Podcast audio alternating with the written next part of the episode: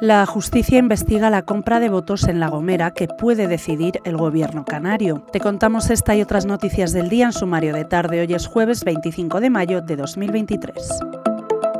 La justicia está investigando irregularidades en el voto por correo en La Gomera, la segunda isla más pequeña del archipiélago canario, con apenas 6.200 electores, pero con tres escaños clave que decantarán el futuro ejecutivo canario. La investigación se centra en los votos para el Cabildo de La Gomera, cuyo presidente es Casimiro Curvelo desde hace 32 años y es el tercer gran escándalo tras Melilla y Mojácar en Almería.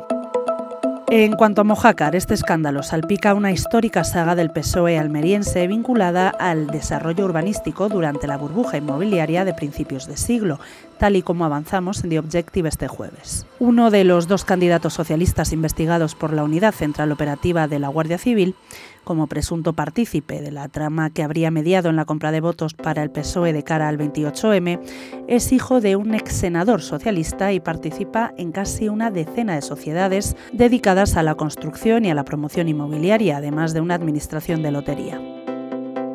Hoy, además, el juzgado de instrucción número 5 de Granada ha pedido investigar al secretario de organización del PSOE andaluz y secretario segundo de la mesa del Parlamento Regional, Noel López, y a otros dos dirigentes de Macarena por el secuestro express que sufrió una concejal socialista en febrero.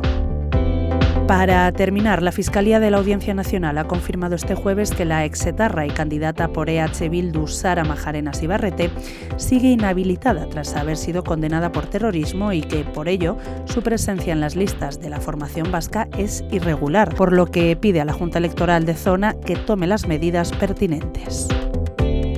Lo dejamos aquí por hoy. Recuerda que tienes estas y otras noticias en abierto en theobjective.com. Volvemos mañana.